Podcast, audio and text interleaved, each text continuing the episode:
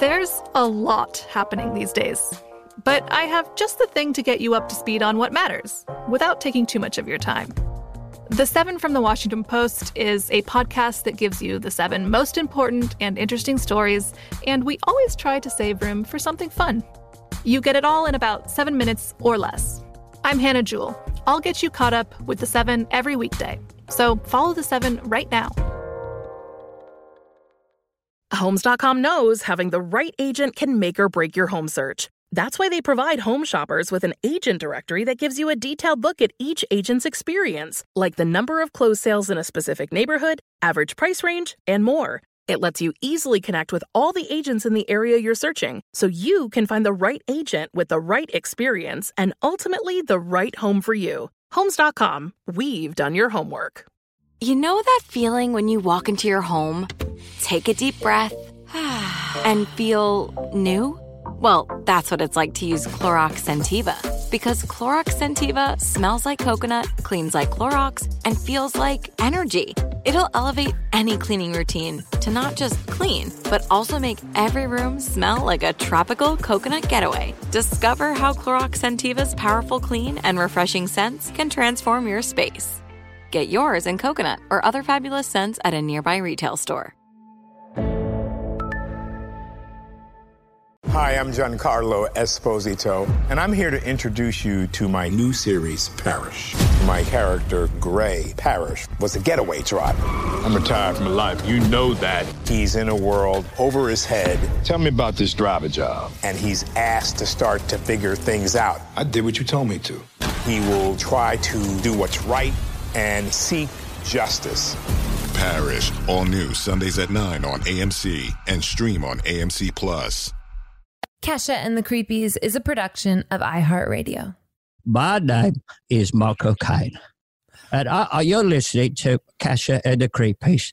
Uh, uh, the show investigates ghosts and mystery things all over the world where people see things that are scary.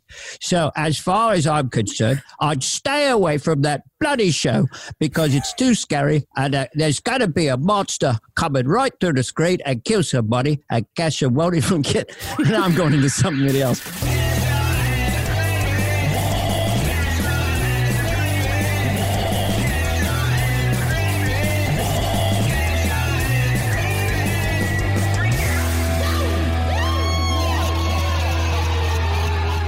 Welcome to Kesha and the Creepies. This week, our guest is Dana Carvey. Is that the Spooky music. And then you can, or you can sing. Oh, um, Church Lady, uh, just because I just did her, uh, accidentally sings just like Neil Young, something I noticed years ago. Hi, everybody. This is the Church Lady. I'd like to do a little Neil Young cover for you. Oh, man, look at my life. I'm a lot like you were. You do sound just like Neil Young. I love Neil Young. One night, I do too. oh, I know you do, and I, he's, uh, you know, a genius. Uh, Why'd you put it in parentheses? people throw that word around, but for him, it's actually literal. You're a genius. I'm a genius. No, actually, here's a real one. No, he's a genius. But he's funny. Did you meet him? Uh, yeah, many times back uh, during the SNL days. In fact, the night before I left to go visit the president of the United States, Which one? George Bush Senior. Yeah, the senior. I, my wife and I spent a couple, two, three days in the White House. But with Neil really being a fan and getting to hang out with him, we were at the party afterwards, just sitting around. He's having a little red wine. I'm having a beer, and uh, we're we're talking about um, Cortez the Killer and his guitar solo in that song. And I said it's it was Hendrix esque, you know. And uh, then he looked up and he said the late great. He saw the late great Chris Farley at the party. Yeah. And he pointed at him and said, "That fat kid's funnier than shit." Isn't that great? he, he was funnier than shit, though. He's right. He was. He was heavy, but he was the greatest. I don't even know where to begin with you. I just watched your Hulu show. What was that called?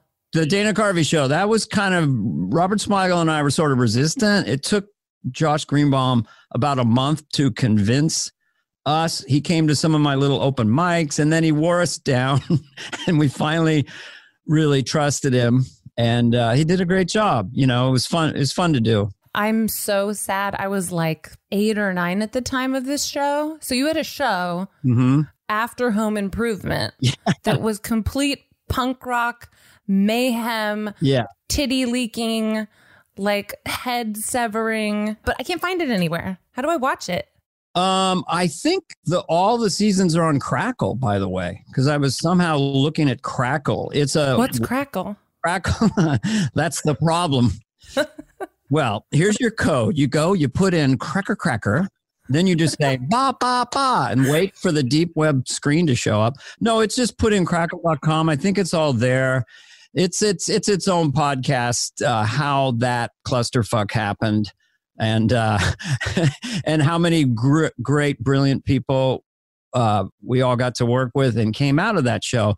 Louis C.K., Raw, let's see, of course, Stephen Colbert and Steve Carell, the two Steve. Yeah. Yeah. So Oh my god, I didn't know that show existed and I all I want to do is watch that. I watched you guys like watching the trailer from Home Improvement and like the little boy about to die into you guys chopping off each other's heads and dancing around. And I was like, this is amazing. that was a Prince Prince Charles thing about I think Henry VIII. I am, and he chopped the heads off.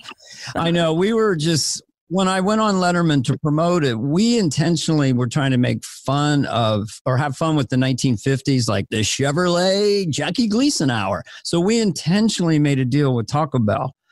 And so when I said to Letterman, it's the Taco Bell Dana Carvey show, he goes, Really? Because we didn't get paid. We just thought it was funny. And eventually the sponsors all left the show. And then it was the Empire Szechuan Dana Carvey show or Diet Mug Root Beer Dana Carvey show. That one was my favorite. But I also love Taco Bell. So I have to know, do you like Taco Bell or like is there bad blood? No, not at all. I, I like Taco, uh, Taco, Taco Bell. I actually, whoops, I'm doing an Asian accent. Am I canceled? You're canceled. Thanks for telling me, Kesha. I love you. At least I know where I am in the world.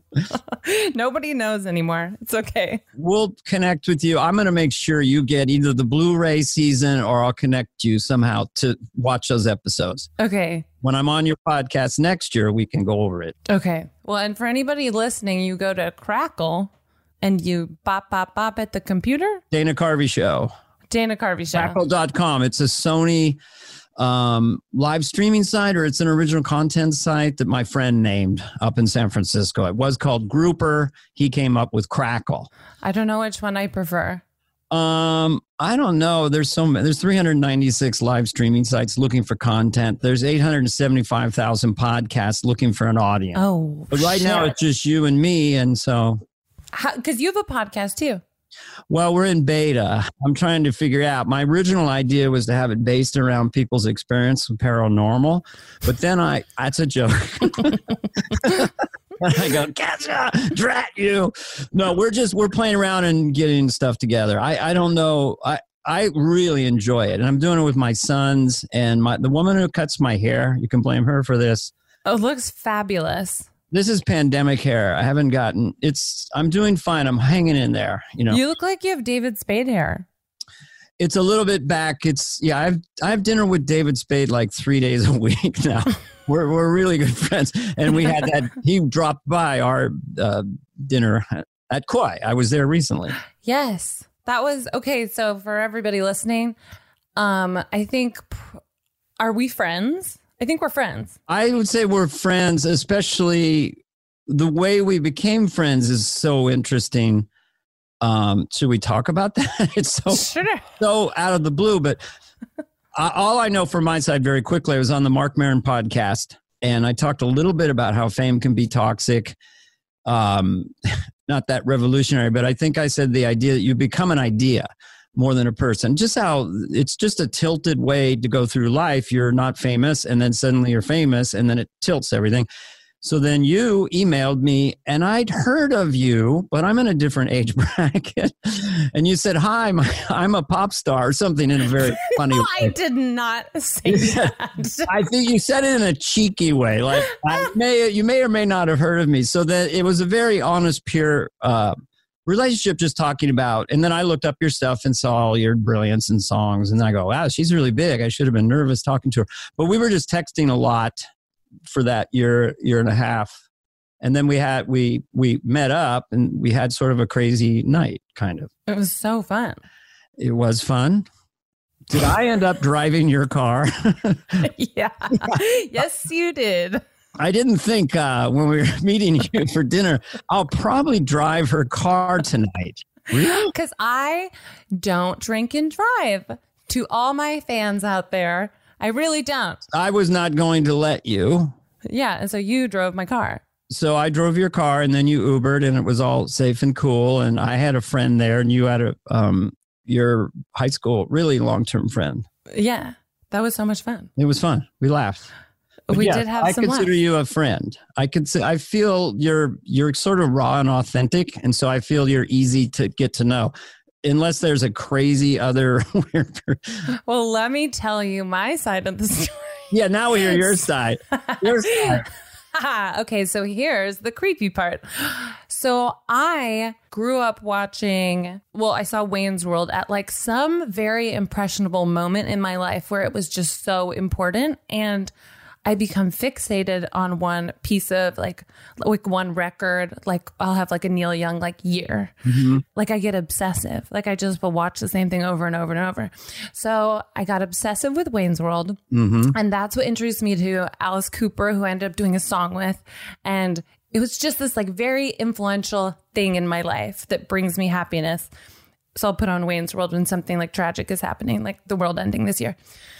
I don't I can't tell you how many times I've watched Wayne's World. So I'm really excited about the like the Dana Carvey show. I didn't even know it existed. That's so nice. That makes me so happy. I, I Oh, it's about to get creepy. Don't worry. Oh, so oh, good. Yeah, then all right. so Yeah. then Creep it up.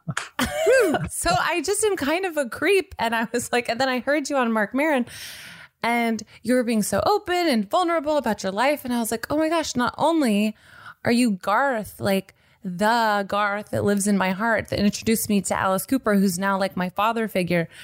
But you're also like, we have some parallels and like weird, crazy people around us. And mm-hmm. just, I was like, oh, so like you were kind of on this like major network and then you did this kind of punk rock thing and you did your own thing and it was really fucking cool, but not everybody got it. Yeah. And so I basically tricked you into being my friend. And now we're sitting here and I have pretended to create a podcast because I've gotten you here to pitch you Wayne's World 3 starring me. That's brilliant. Yes. And you know what? That's right. You play Garth's uh, daughter. Yes. You, you have the glasses. You already have the blonde hair. I mean, that's for Halloween. It's always the long hair with blonde hair. She plays Garth, and then the other girl brown. So you are you would be a perfect Garth. But I am Garth. Look at my pants.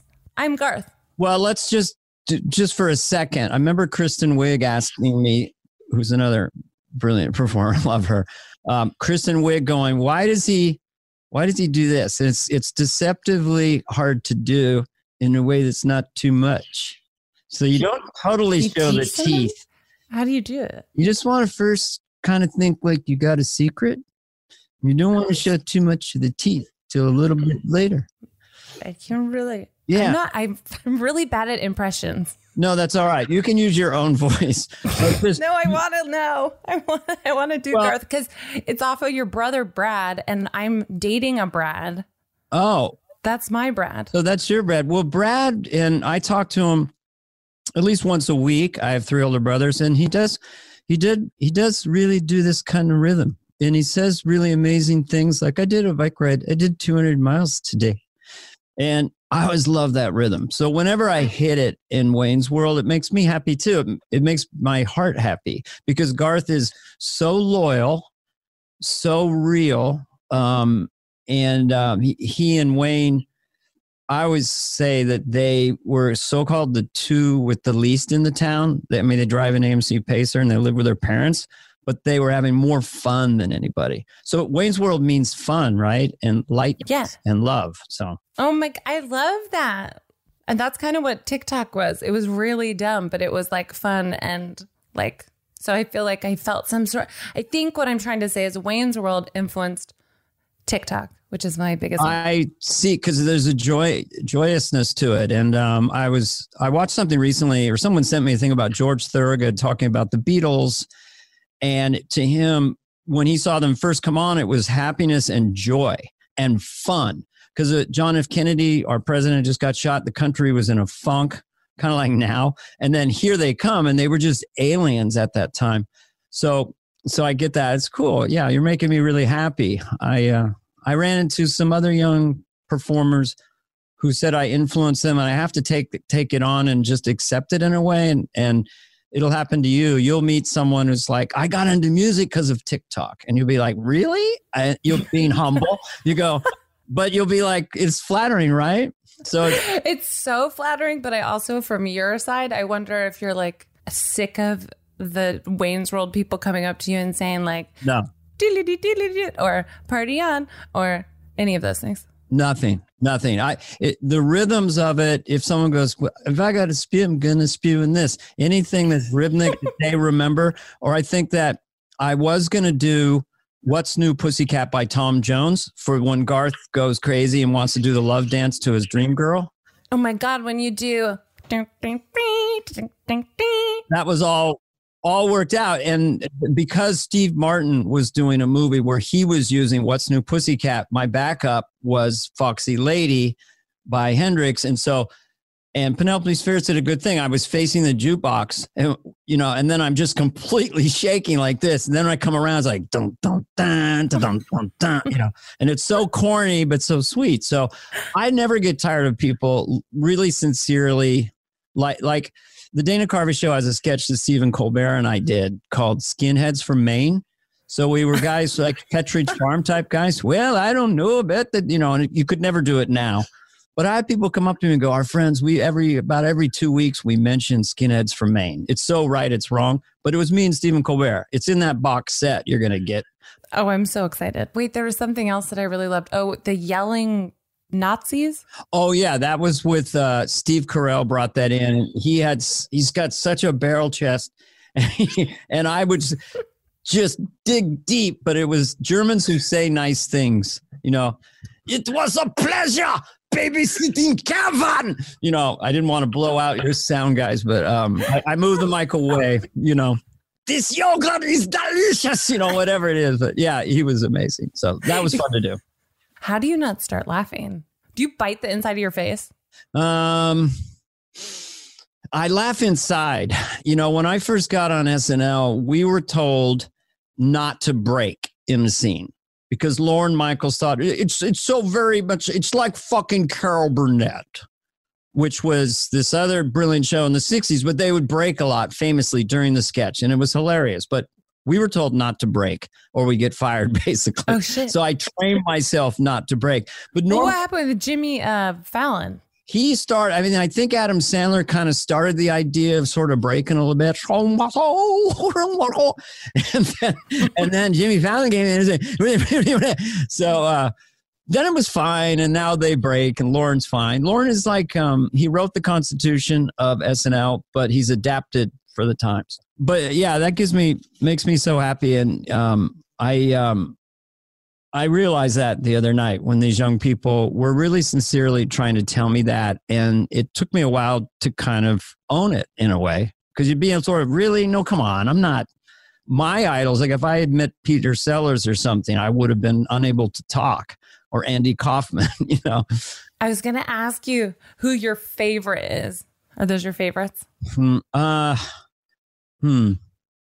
You know, I don't. God, there's just too many. I, I do think that um, Steve Martin, when he uh, came out um, so big in his stand up, there were no real jokes. It was just playing this character and these ridiculous rhythms. But he was a big influence, I think, earlier than that. Some of the basic impressionists. I mean, I love people who do voices. I mean, I just think they're exciting. Rich Little and Frank Gorshin and then later on, I think that Rob Williams, I was like, I loved all his spontaneity and stuff like that. He was speedier than I could ever be, but he was kind of an influence. And, uh, you know, Monty Python, their rhythms in those movies. Actually, a lot of it, I don't know. I mean, what about you? Like, where does your, who is musically? Oh, I was going to say, you're my favorite. Musically? yeah.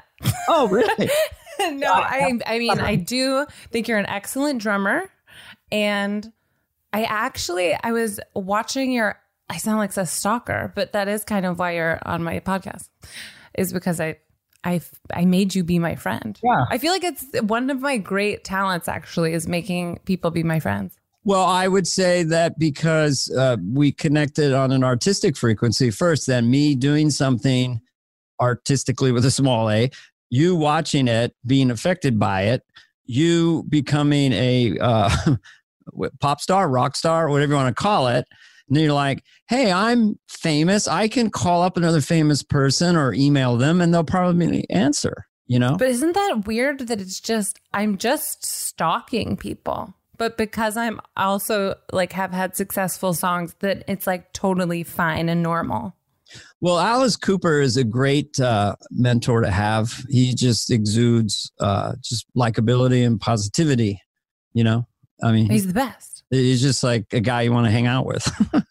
Yeah. And now I'm like best friends with his daughter. It's like a whole thing. He fully is like, it's your dad. I So think that's cool. I mean, when I first had someone come up for an autograph, my wife was next to me and she goes, Wow, you're famous now. And, and it really, we just viscerally understood that everyone was, unless you're Prince Harry or something, not famous, then became famous.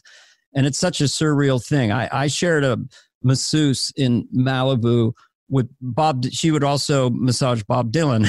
Oh my God, did she spill secrets about Bob Dylan? You're talking about Neil Young and Bob Dylan? I want to know everything. Well, Bob Dylan um, told her, and I'll paraphrase, but basically that he'd never caught up with his fame.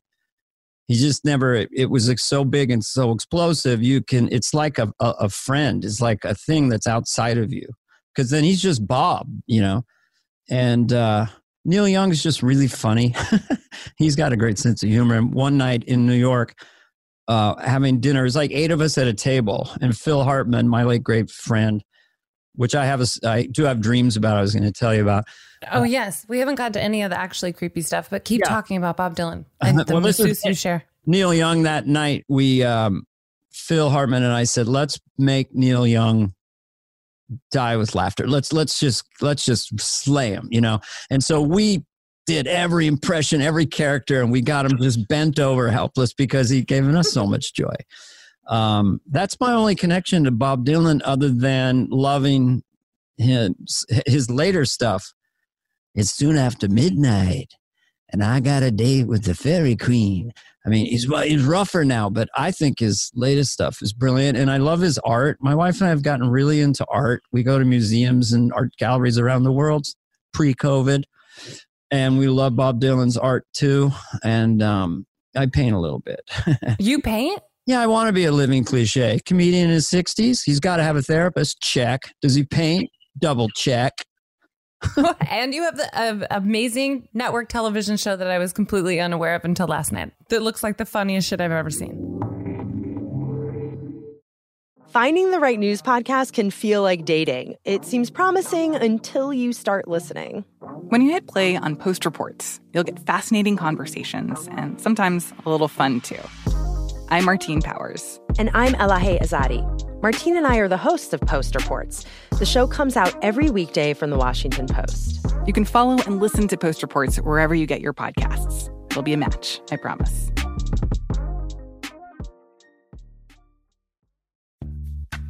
Snagajob is where America goes to hire, with the deepest talent pool in hourly hiring. With access to over 6 million active hourly workers, Snagajob is the all in one solution for hiring high quality employees who can cover all your needs.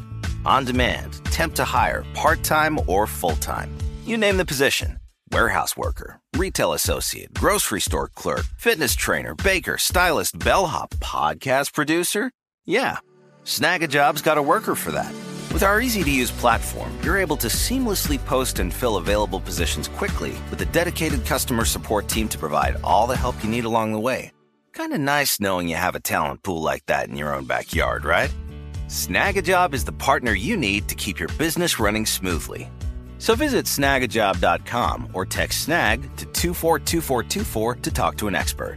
Snagajob.com, where America goes to hire. Like many of us, you might think identity theft will never happen to you. But consider this There's a new identity theft victim every three seconds in the U.S. That's over 15 million people by the end of this year, equal to the populations of New York, Los Angeles, and Chicago combined. Even worse, identity theft victims often don't even know they're victims. That's why Lifelock Identity Theft Protection alerts you to identity threats, even the ones that don't show up on a credit report, like data breaches, fraudulent bank transactions, loan and credit card applications, and crimes committed in your name. If your identity is stolen, your own dedicated Lifelock US based restoration specialist will work to fix it. Lifelock protects you in ways that you simply can't on your own. Join now and save up to 25% your first year at lifelock.com slash iHeart. That's lifelock.com slash iHeart to save up to 25%. Identity theft protection starts here. This is it. Your moment. This is your time to make your comeback with Purdue Global. When you come back with a Purdue Global degree, you create opportunity for yourself, your family, and your future. It's a degree you can be proud of, a degree that employers will trust and respect. Purdue Global offers working adults like you over 175 flexible degree programs to meet your specific career goals. These include associate, bachelor's, master's, and doctoral degrees and certificates. Purdue Global degree programs range from nursing to business to communication and more. Whatever your interest, we have the degree that will move you forward. You have the knowledge, you have the experience. Now it's time to get credit for the work you've done and earn the recognition you deserve with Purdue Global, Purdue's online university for working adults.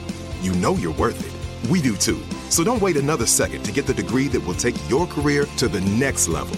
Start your comeback today at purdueglobal.edu. It's uh, it's really cool. It's got a great, great sensibility frequency to it that's pretty consistent. And uh, there's some great stuff that um, Steve Carell and Stephen Colbert did on that show. And when I when I see them, they're very great. They're like, "Oh, you really you really helped me make it," you know. I go, "Really?" But you got on Jon Stewart show. They go, "No, no, no. We really needed that break because they're both in their early 30s. They've been passed over by SNL, which can happen if an audition goes wrong, even though they're both fantastic and that show just gave them all this energy and creativity. And then they had tapes. They do this bit where they uh they are waiters who get nauseated. So there's the bus oh yeah saw that one? Yeah. So that that colbert told me that's what got him uh, the daily show with jon stewart. Anyway. It seems like it was a place where you just gathered the people that you liked the most and truly gave them so much support and artistic freedom. And like gave them this platform. It just was really, I was like, oh, he's such like a sweetheart and so dedicated to just like really saying, like, fuck the man, which I appreciate also. And well, first of all, the two Steves, it, they were so likable as people. And then when I started rehearsing with them, um, I thought, wow, I'm rusty. These guys are really good, you know? And then I just wanted to tell them that. And when the show got canceled, I just told them, I, I said, I don't know what's going to happen, but uh, you guys have all the talent and all the likability, because I think, or whatever you called that, to go as far as you want to go. And then they both did. so it's kind of cool. Did you know you were onto like something? With them, you mean, or the show? I mean, kind of both. I guess. Did you know that you were getting canceled coming at all? Or oh, no? oh yeah, yeah because we had banked a sketch. We were in New York. We banked a sketch where Bill Clinton, Louis C.K.'s idea, Bill Clinton opens his coat. Bill Clinton had puppies and he was breastfeeding them. Like, I'm going to breastfeed the country. And this is what we do. And I care about these puppies so much. And it was right after Home Improvement. And they saw the teats and they said, we can't show so much of them. So then we went for close. Anyway, it's a nightmare. So they, they, they showed us the metrics even back then. Here's our ratings. We were at 16 million when his shirt opened, Bill Clinton with the teats, and the puppies started sucking. And then it went down to like 3 million in 90 seconds. So we, we shedded about 85%. I'll, I'll tell you, we shed about 85% of the audience, you know, at that time. In about a minute and a half, once those teats came out and those puppies started sucking, we just lost a lot of that audience because those little kids thought they were going to see some kind of fun cartoon show. And they saw teats on a president, and that lost us a lot of people. you know what? But men are allowed to show their nipples, which is the craziest thing because you actually put a nipple into doing what a nipple's supposed to do. And everybody like screams and runs, and millions and millions of people disappear. I, I love that we're we're a half hour in and we're dissecting nipples.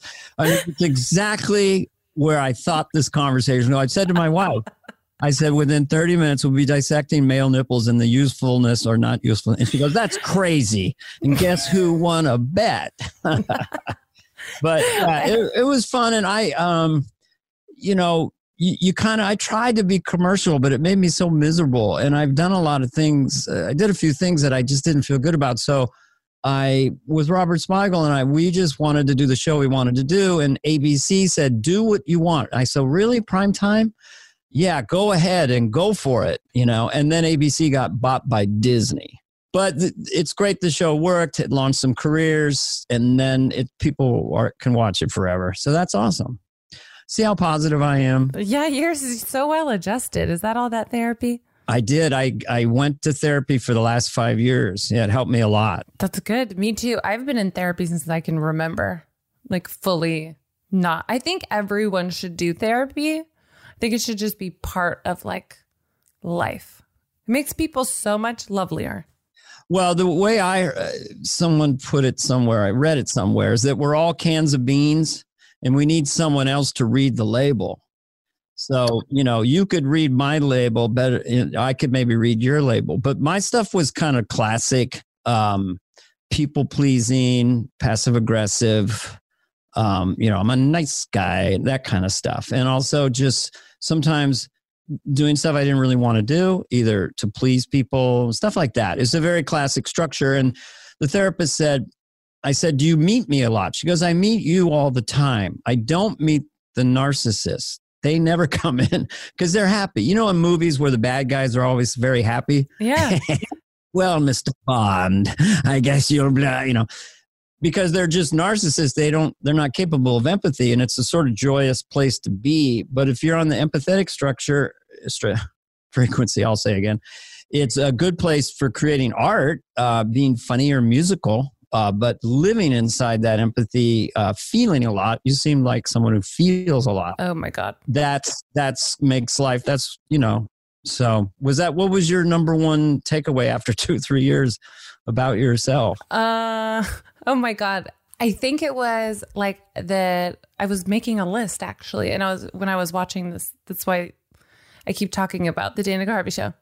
It's because I was like, it was making me realize there are rules that I want to live by artistically. And whenever I compromise those to people please, like you're saying, mm-hmm. I end up not being as proud of my art. And even if it does really super well, mm-hmm.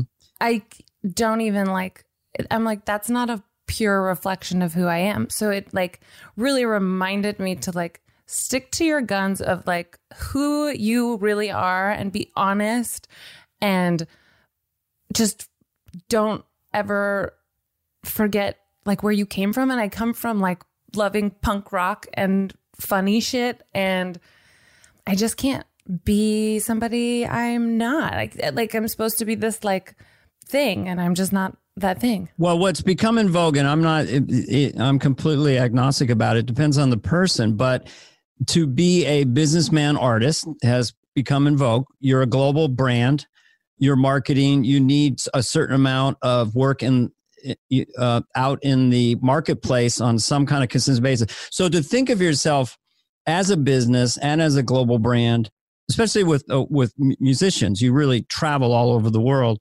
That if you if that's a natural fit for someone's personality, God bless them. I mean, I know many comedians who can think of themselves that way as a product that they need to be consistent with their brand and market. It sounds so awful, but um, whenever I found myself in that area, I was just so miserable because this may sound highfalutin, but basically all I was trying to do the whole time was people who touched me either made me laugh in the 60s. I was just in awe of comedians. I was just like, they're magic people.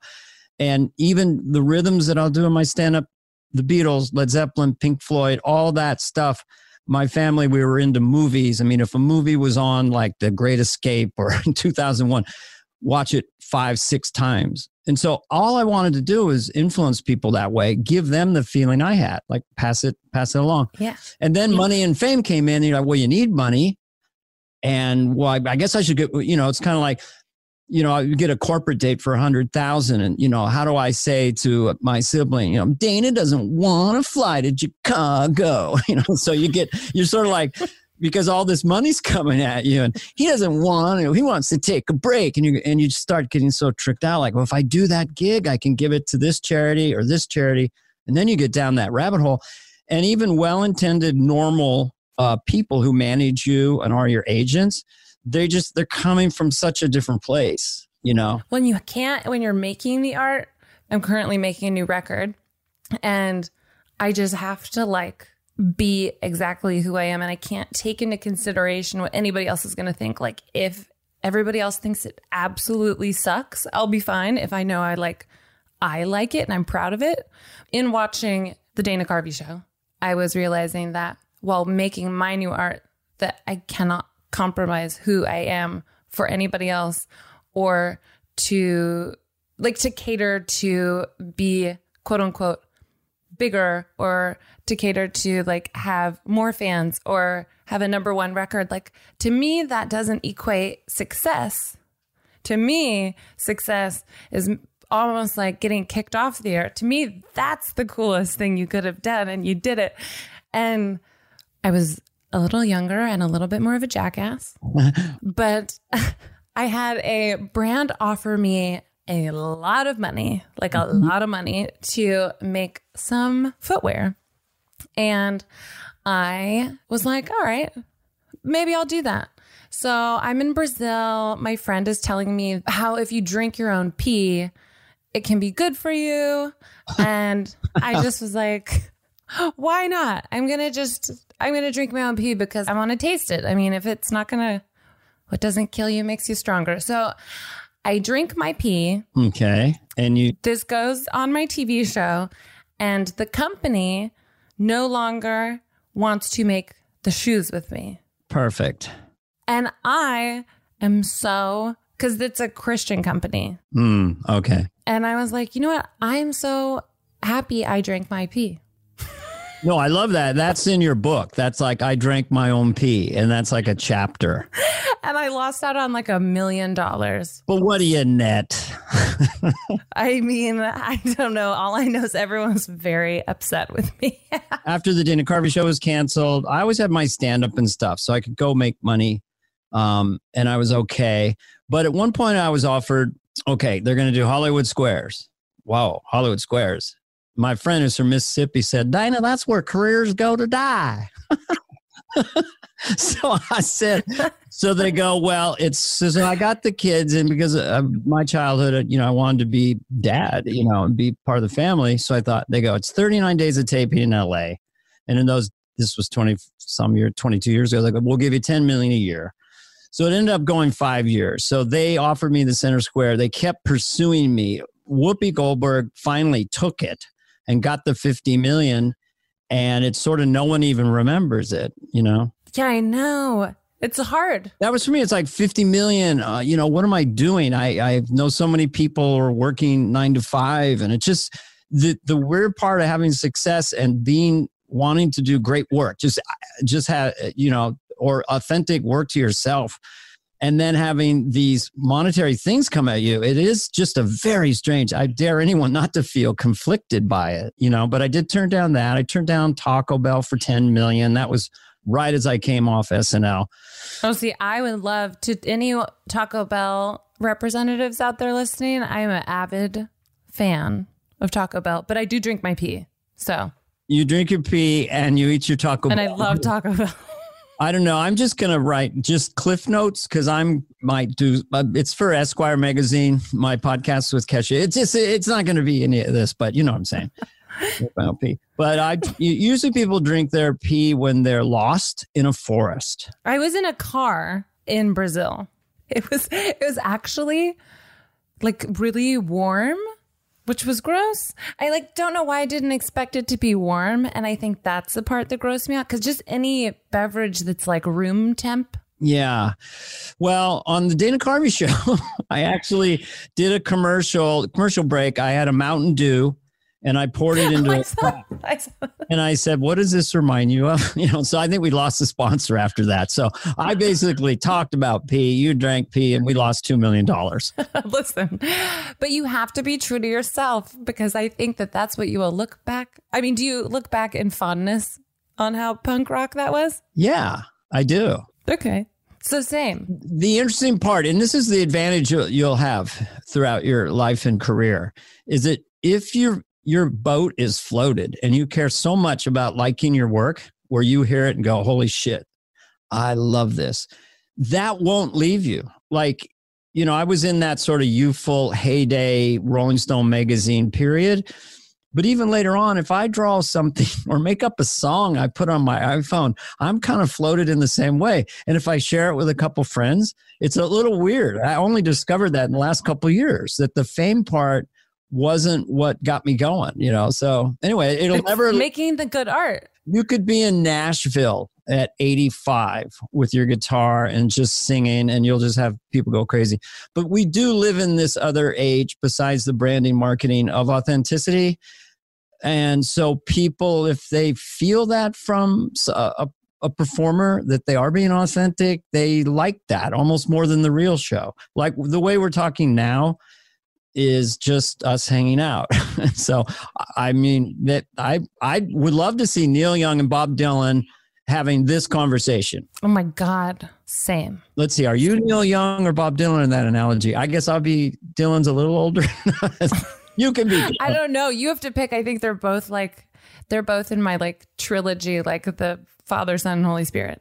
I would say that when they, you know, when I see Neil Young on YouTube doing Old Man with that acoustic guitar and the guitar licks he's doing, the chord changes, the way it fits with the melody, I kind of go, wow, that's just, that is supernatural. It is. Yeah, I mean, Dylan said he can't write the same style of songs he did in the 60s. He says, I can't, I can't do it anymore, you know, but he can write other stuff. I think you, at least for me, I don't know if it's the same with you, but I write whatever I'm going through. So like if I'm going through some really amazing heartbreak or then all the songs are really sad. But if I'm going through like a magical love story, then that's what the songs are going to be about. I can't like pretend to be super in love if someone just broke my heart. Then I want I write like the songs about murder. I know. Well, that was a cool one. Thank you. Dragging the body out. So I love that one. Thank you. Appreciate it. That's about Brad. Oh, it- oh, really? And you got Yes. back together? No, he stayed the whole time. I just was gonna. I was planning on his. I was planning his murder, and I tell him all the time like how I would murder him, and you know all the different ways I think about murdering him. well, I'll give you one and then you give me your top one. Like I've always said to my wife, if I was going to murder you, this is how I'd do it. Yeah, tell me. We're going for a hike. We're on a really high ridge. And I go, look, honey, look, a, a bird. And then I would just go, boom. And I would, and I would just go, she slipped.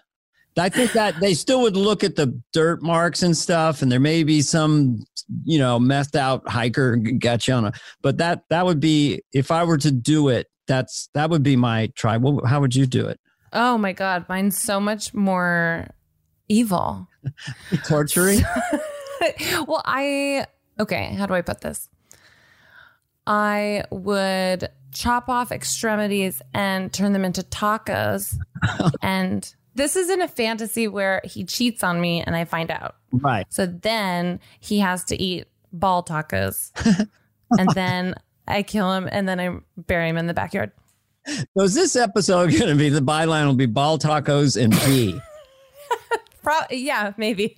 Unless you want to bring up anything. else. ball tacos is actually a great word package. Like that's funny. What'd you have at the? I had some ball tacos. Oh, okay. Yeah. Well, in Montana, where I'm from, they have a thing called the Testicle Festival, and it's buffalo balls that you eat with a little bit of hot sauce and dig it in.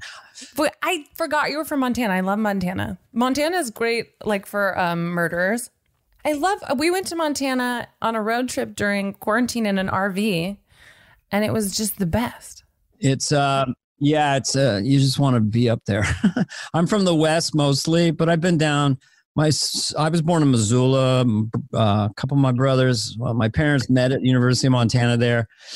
My other brother was born in Big Timber. My mom grew up in Great Falls, and um, we go up there, Flathead Lake, Whitefish.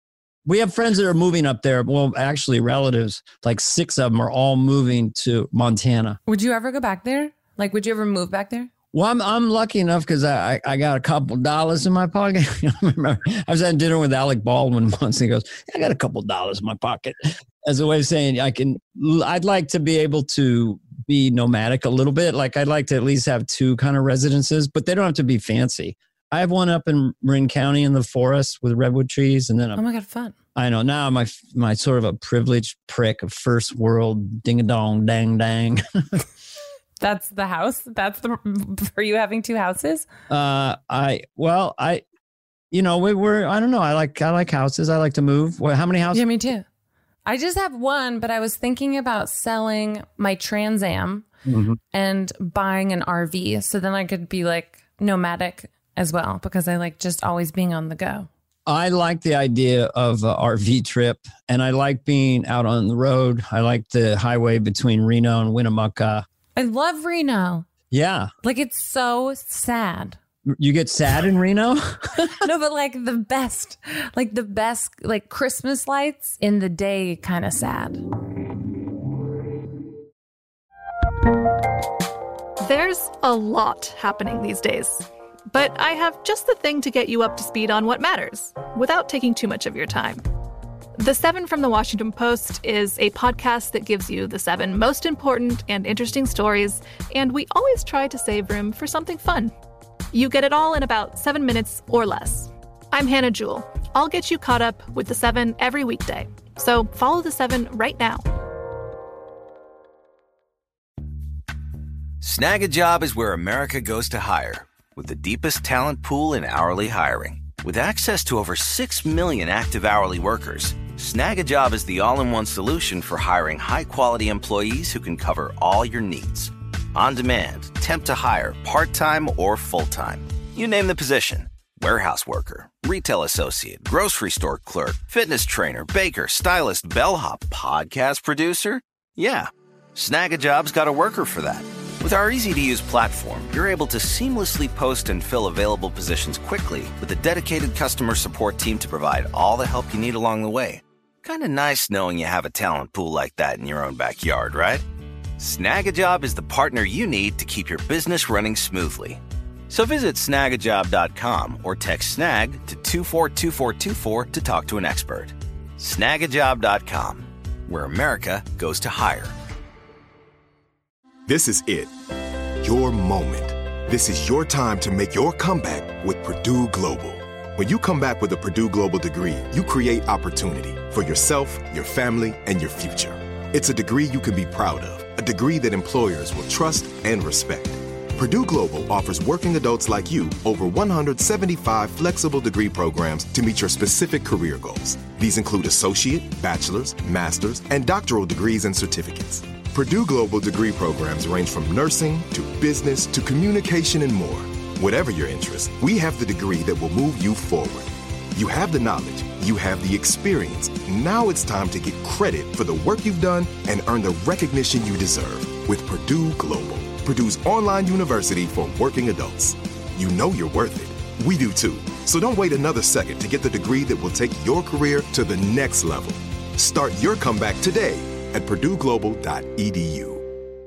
Open a limited time 11 month certificate at Kemba Financial Credit Union. At 5.25% APY, it's more than triple the national average, plus, it's a safe and secure way to grow your money. Visit your local branch or kemba.org slash CD for details. Offer expires May 31st, 2024. APY equals annual percentage yield. Restrictions apply. $500 minimum and $250,000 maximum deposit. Advantage status required. Comparison based on bank rate average. Federally insured by NCUA.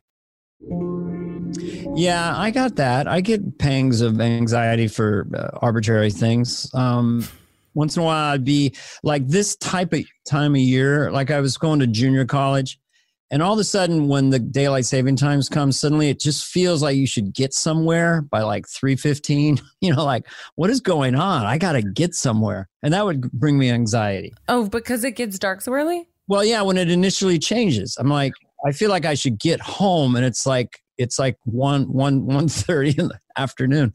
I have the same thing where I'm like, oh, it's time to be in the house, and it's like just because it's dark outside. I don't know. It's a weird thing. That might be natural though. Like when the sun goes down, you're supposed to be sleeping. I think it's all kind of wiring. Who are we? Where are oh, we? Oh, wait, Brad has just given me a note. We would have like 10 minutes, ask him at least one creepy question. Okay.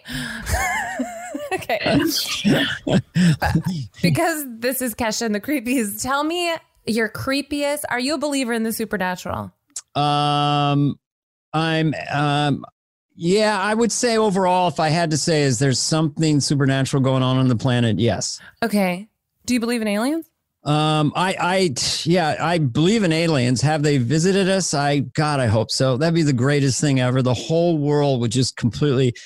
If aliens came down, and there's some guy from the Israeli army, he's a general, came out Yes. the bases, and it just that made me so happy to think that could be true because everybody would let go. I always thought if you took an ISIS guy or a hardcore Republican or a far left Democrat and just put them in space, put them on some kind of thing at Pluto and they could see the universe, they'd all probably just start crying and hugging each other. So we need aliens so we can just go, okay, everybody, don't take this too seriously. Aliens have come. Um, my story was something that still resonates resonates with me and basically my wife and i we're in our 30s um, we go to say, stay at san ysidro san ysidro ranch Where's that? This is coca-cola by the way. That's up near santa barbara. And it's, it's 1910 places and clark gable was in who knows just old-fashioned bungalows. So we just had dinner in bed at night and i feel like i'm suddenly feeling this pressure on me like something's weighted which i found out later is what a nightmare is. You've talked about that right? Oh, yeah. the, the horse laying on top of you. So i felt that pressure for the first time like whoa what the fuck and then I, I totally woke up went into the bathroom put water on my face whatever. And i thought okay i was in a waking dream state. That was nothing else. I came back. I felt even to this day as awake as i am now and it came back. Except this time it was more ferocious and then it started bouncing on me and felt angry. So once it finally released and this is part of the reason I've been married so long. My wife's, we're in a five star hotel. She's sound asleep. I go, Hi, honey, uh, we have to leave. it's three in the morning. She said, Okay. Aw. Aw, I love how women do that second part. Aw, you know, what is it? Men, my men might go, ah, but women go, kitty, aw. It's That's sweet. That's the woman you want to have when you have erectile dysfunction. Aw. There you go. There's a joke. Not my best.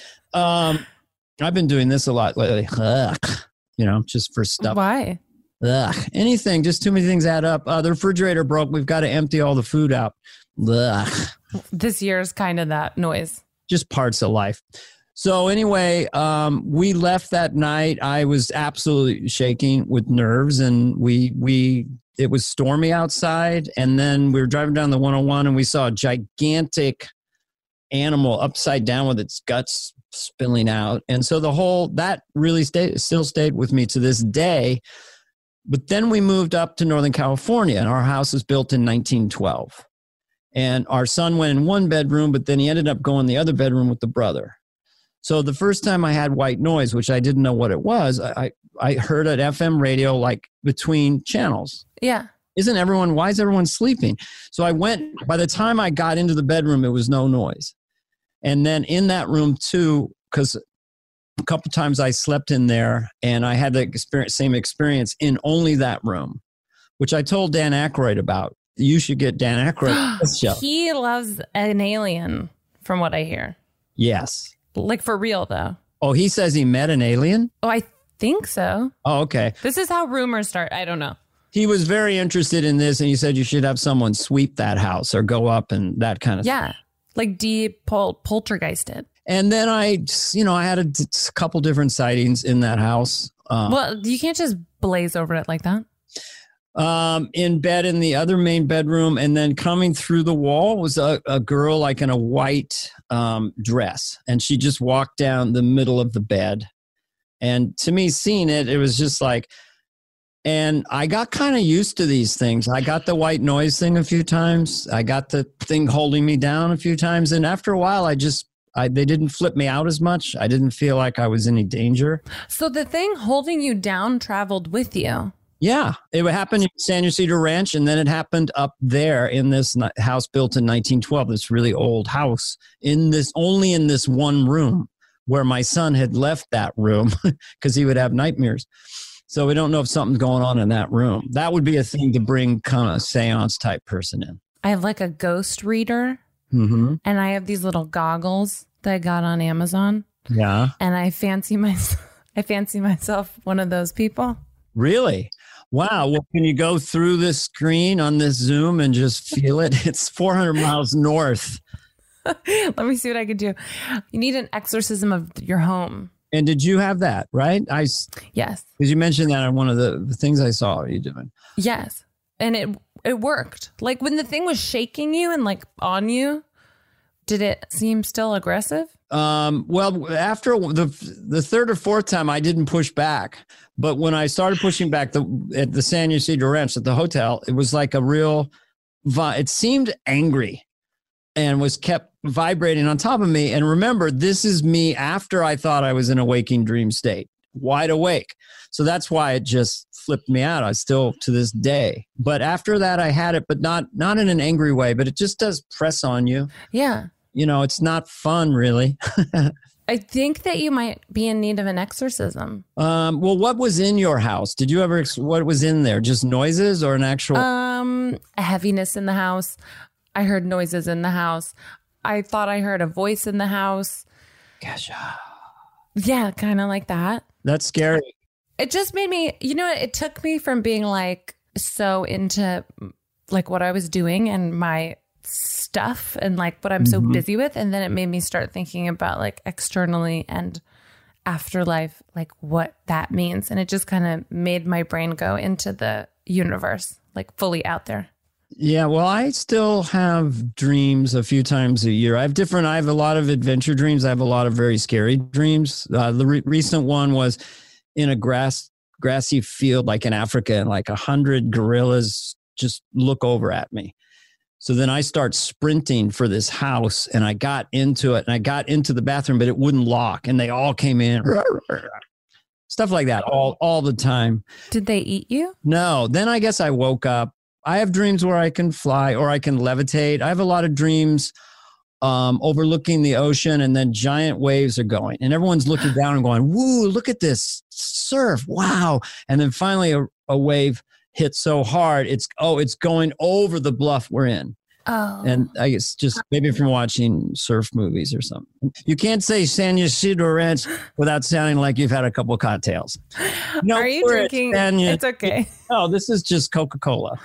Mm-hmm. I think this, yeah, this is Daddy Juice. Daddy, you don't know me. You never knew me. That's what drunk people always say. You never knew me. You think you know me, but you don't. It's just a little bit of Daddy's juice. Hmm. You're reminding me of um, Nicolas Cage. I, if I were to send you flowers, where would I send them? That was what he would always say when he sees someone. When we did that goofy movie together, we fell down in snow. We were just drunk in the snow, Oh, what was it called? trapped in paradise, and we were Yes. trapped in the snow. Was that fun? Well, it was really fun hanging out with Nicolas Cage. He made me laugh really hard. We just, he was, you know, the movie with uh, Kurt Russell, Tombstone, a Western was out then. And in the movie, he tells Billy Bob Thornton's character to throw down, like pull a gun, you know. And so we, that became code in the movie. If he thought I did good in a scene that day, he'd say, You really threw down. You sound so much like him. You're so good at. Okay, I have one. Well, no, I have two questions, but I have one real question and then one stupid question. All right. I can't do um impressions, and that's like your that's your specialty. So I thought I could do a Michael Caine, but turns out I don't. I don't actually think I can. I was wondering if you can teach that. I could maybe teach that. I that was one that I consciously wanted to learn because I love Michael Caine, and I watched Steve Coogan do it, and that and then I started doing it. And I, I have it on my phone. This stuff I'll do on my podcast where it's not very good, but the, the key to it is is fit. You want to try to talk like Kesha has a head code, just like you've got a code. in your talk like you, you sort of. I'm going to. You sort of hold your hold your nose in a way like it's almost like you're doing this. You could actually do that with your head. Just Okay. talk, talk like that. I think I'm Michael Caine. Just say my name, my name, my name, My name. my name My name. is Michael Caine. Uh, my name is Caine. Yes, not bad. That's it. My name is Caine. My, My name is. Is Margot. My name, my name. It's think of it phonetically. My name is Mark Caine. And I My don't know, and I don't know. You go higher. I don't know what we're talking about on this bloody podcast. I, I don't either. But that, you know, my name is Michael Caine. That's not bad. My name is. No, hold on. I have to start again. My name is Mark. I can't. It's so bad. All right. How about Obama? How about Obama? This is a quicker one. Obama. Okay, go on. Obama. That's not true. That's not true. That's not true. Well, that's true. That's good. That's not true. That's it. That's it. That's all true. That's not true. My name is Michael Caine. That's all true. is. Michael Caine. I should sample this. We'll do a rap song. My name is Michael Caine. That's not true. My name is Michael Caine. That's not true. Oh, boonchies, boonchies, boonchies, boo. Okay, I have one really. Um, I know you asked someone, "What do you think you could live forever?" If I if I died and then woke up that I was going to live again, I would start screaming. I'd be so bummed. Yeah, I go like, "What? really? like That's I just did this. That's not true. Being dead is a highly underrated state of being. Is that like your personal opinion? I don't know. Well, I had surgery and they put me out, and then I didn't dream or anything. I was just, and then I, they go, it's five hours later, and I'm like, that was that was that was okay. Like that was so relaxing. Mhm. Here I can do this for you because it's just so abstract. It's not a very good impression, but it's a matching a celebrity with an idea randomly. Jerry Seinfeld as a serial killer. Oh, that's easy. He doesn't like hugs. I'm gonna cut you apart. I'm gonna take you apart. Why? Why are you doing this? Because I like to cut people apart. I like to get down to those larynx and do the thing I want to do. So the whole key to that is that lower rhythm he does. I want to go down there and get the things. Wait, you're aware that I know you have that that that thing on the web where he, he saw you wouldn't hug you or something. That's yes, he doesn't like hugs. So it would make sense he's a serial killer. Well. When I said to Jerry, I said, "In your marriage with your wife, do you have shows that you watch together?" He says, "No." I go, "Do you watch TV with your wife?" Why? I was like, "Okay." so it's just Jerry. He's special. He's special. Well, it was like Wayne's World and Seinfeld were what I would put on the airplane when it got bumpy. And then all of a sudden, I don't get a hug. And now it's like PTSD every time I hear the goddamn bass line. Bang, bang, bang, bang, bang, bang. Hey. You know, Come on, Newman. What are you doing? I don't believe it. I can't believe we're going to that place. It's a good rhythm. I'm, I don't know why I'm doing that. I could do Jay Leno too. You know, yeah, it's great. You know, you do the podcast and talk about the shows. It's great. You know, you know, it's got good. I can't do anybody. I can't even do like a like a British accent. do uh, Cockney is is Michael Caine. It's like that. How about um? Let's see. What are you thinking? You know, a Beatle thing. What do you think? What are you thinking? What are you thinking? What are you thinking? I don't know. Just go up. I up. don't know. I don't, don't know. know. Ah, do you fancy? You fancy her? Do you fancy, you him? fancy her. Yeah. You fancy her. Yeah. Wait, you were talking about something being up a butt or something with them? Oh, can oh, okay. Oh, that was John Lennon talking to Paul McCartney from heaven. You know, what is she? This is this uh, Kanye West. What does his wife do? Oh, you know, she takes pictures of her bottom. What's so special about her bottom? It's not a normal bottom. It's a bottom 2.0. It's like God made a fan and attached a person as an afterthought. yeah, the whole family takes pictures of their bums. That was another one. But yeah, it's just a question. You know, with liver Liverpudlians must be very curious because everything sounds like a question. Did you go to the store? Yeah, I went to the store. You don't sound like you're sure. Oh, I just told you. I went to the store. I think my uncle is from Liverpool. Is he? Isn't oh, he? Or he that's sounds like that. Uh, oh, he's from London. Well, he has teeth now, but when he didn't have teeth, he sounded a lot like that. I love all British accents. I love the more upper crust ones. It's sort of like, you know, what we're trying to do here is something that'll be very special one day. And I'll put it out on some sort of disc or a cloud. or something like that. I'm watching The Crown. I love their accents. It's so drippingly, uh, so dreadful, isn't they? It's, you're so good at them. I'm so bad that when I try, I just like dissolve. Oh, I think we've got. I think we've got. My name is Michael Caine. My name is Michael Caine. Barack Obama. That's not true. That's not true. That's not true. How do you do it? I sound like I just sound like a muppet. No, he was kind of tough to get because there's not a whole lot there. It's like now I'm doing. Um, Biden's like, here's the deal. Come on, folks, let's get real. Here's the deal. Come on. Yeah, I mean, you just uh, learn somebody new is really fun, you know. But he's he's kind of a difficult one. Anyway, Anyways, yeah, thanks for being on here. Um, would you like to selflessly promote yourself before you leave? look for the Dana Carvey podcast very soon. And um, I've given, I've been doing some recordings and it'll launch in a couple weeks. And um, we're just, we're renegades again. We don't, we don't, we don't have a corporate partner.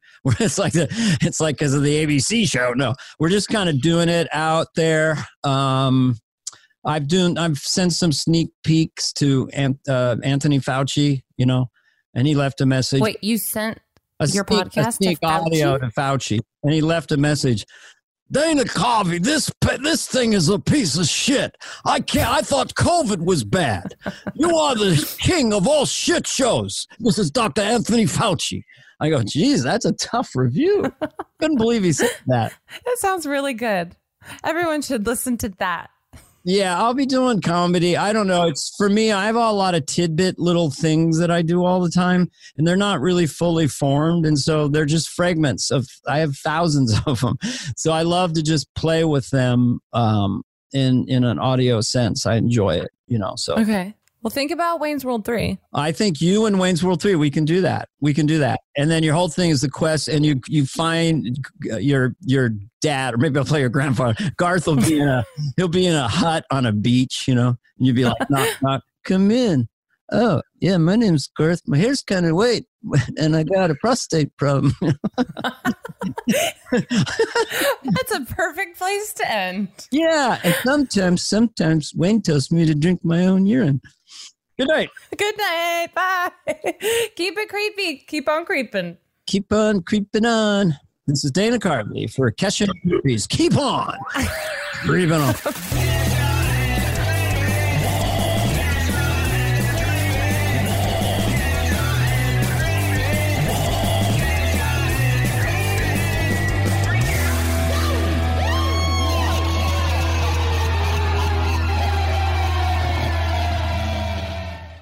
Open a limited time 11 month certificate at Kemba Financial Credit Union. At 5.25% APY, it's more than triple the national average, plus, it's a safe and secure way to grow your money. Visit your local branch or kemba.org slash CD for details. Offer expires May 31st, 2024. APY equals annual percentage yield. Restrictions apply. $500 minimum and $250,000 maximum deposit. Advantage status required. Comparison based on bank rate average. Federally insured by NCUA. Xumo Play is your destination for endless entertainment. With a diverse lineup of 350 plus live channels, movies, and full TV series, you'll easily find something to watch right away. And the best part? It's all free. Love music? Get lost in the 90s with iHeart 90s, dance away with hip hop beats, and more on the iHeartRadio music channels. No logins, no signups, no accounts, no hassle. So what are you waiting for? Start streaming at play.xumo.com or download from the app and Google Play stores today. All you can stream with Xumo Play.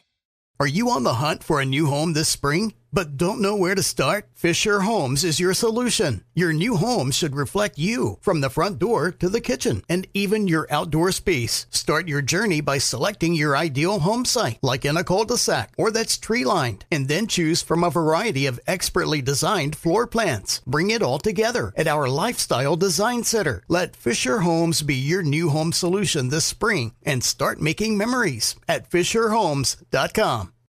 We went from normal life, healthy child to acute lymphoblastic leukemia or B cell ALL. The St. Jude team came up to get CJ via ambulance. Shortly after that, I noticed a rainbow. It meant that there was hope. We were driving into hope. To have hope is to have your child healthy, and we have that because of St. Jude. You can help kids fight childhood cancer. Please become a St. Jude Partner in Hope today by visiting musicgives.org.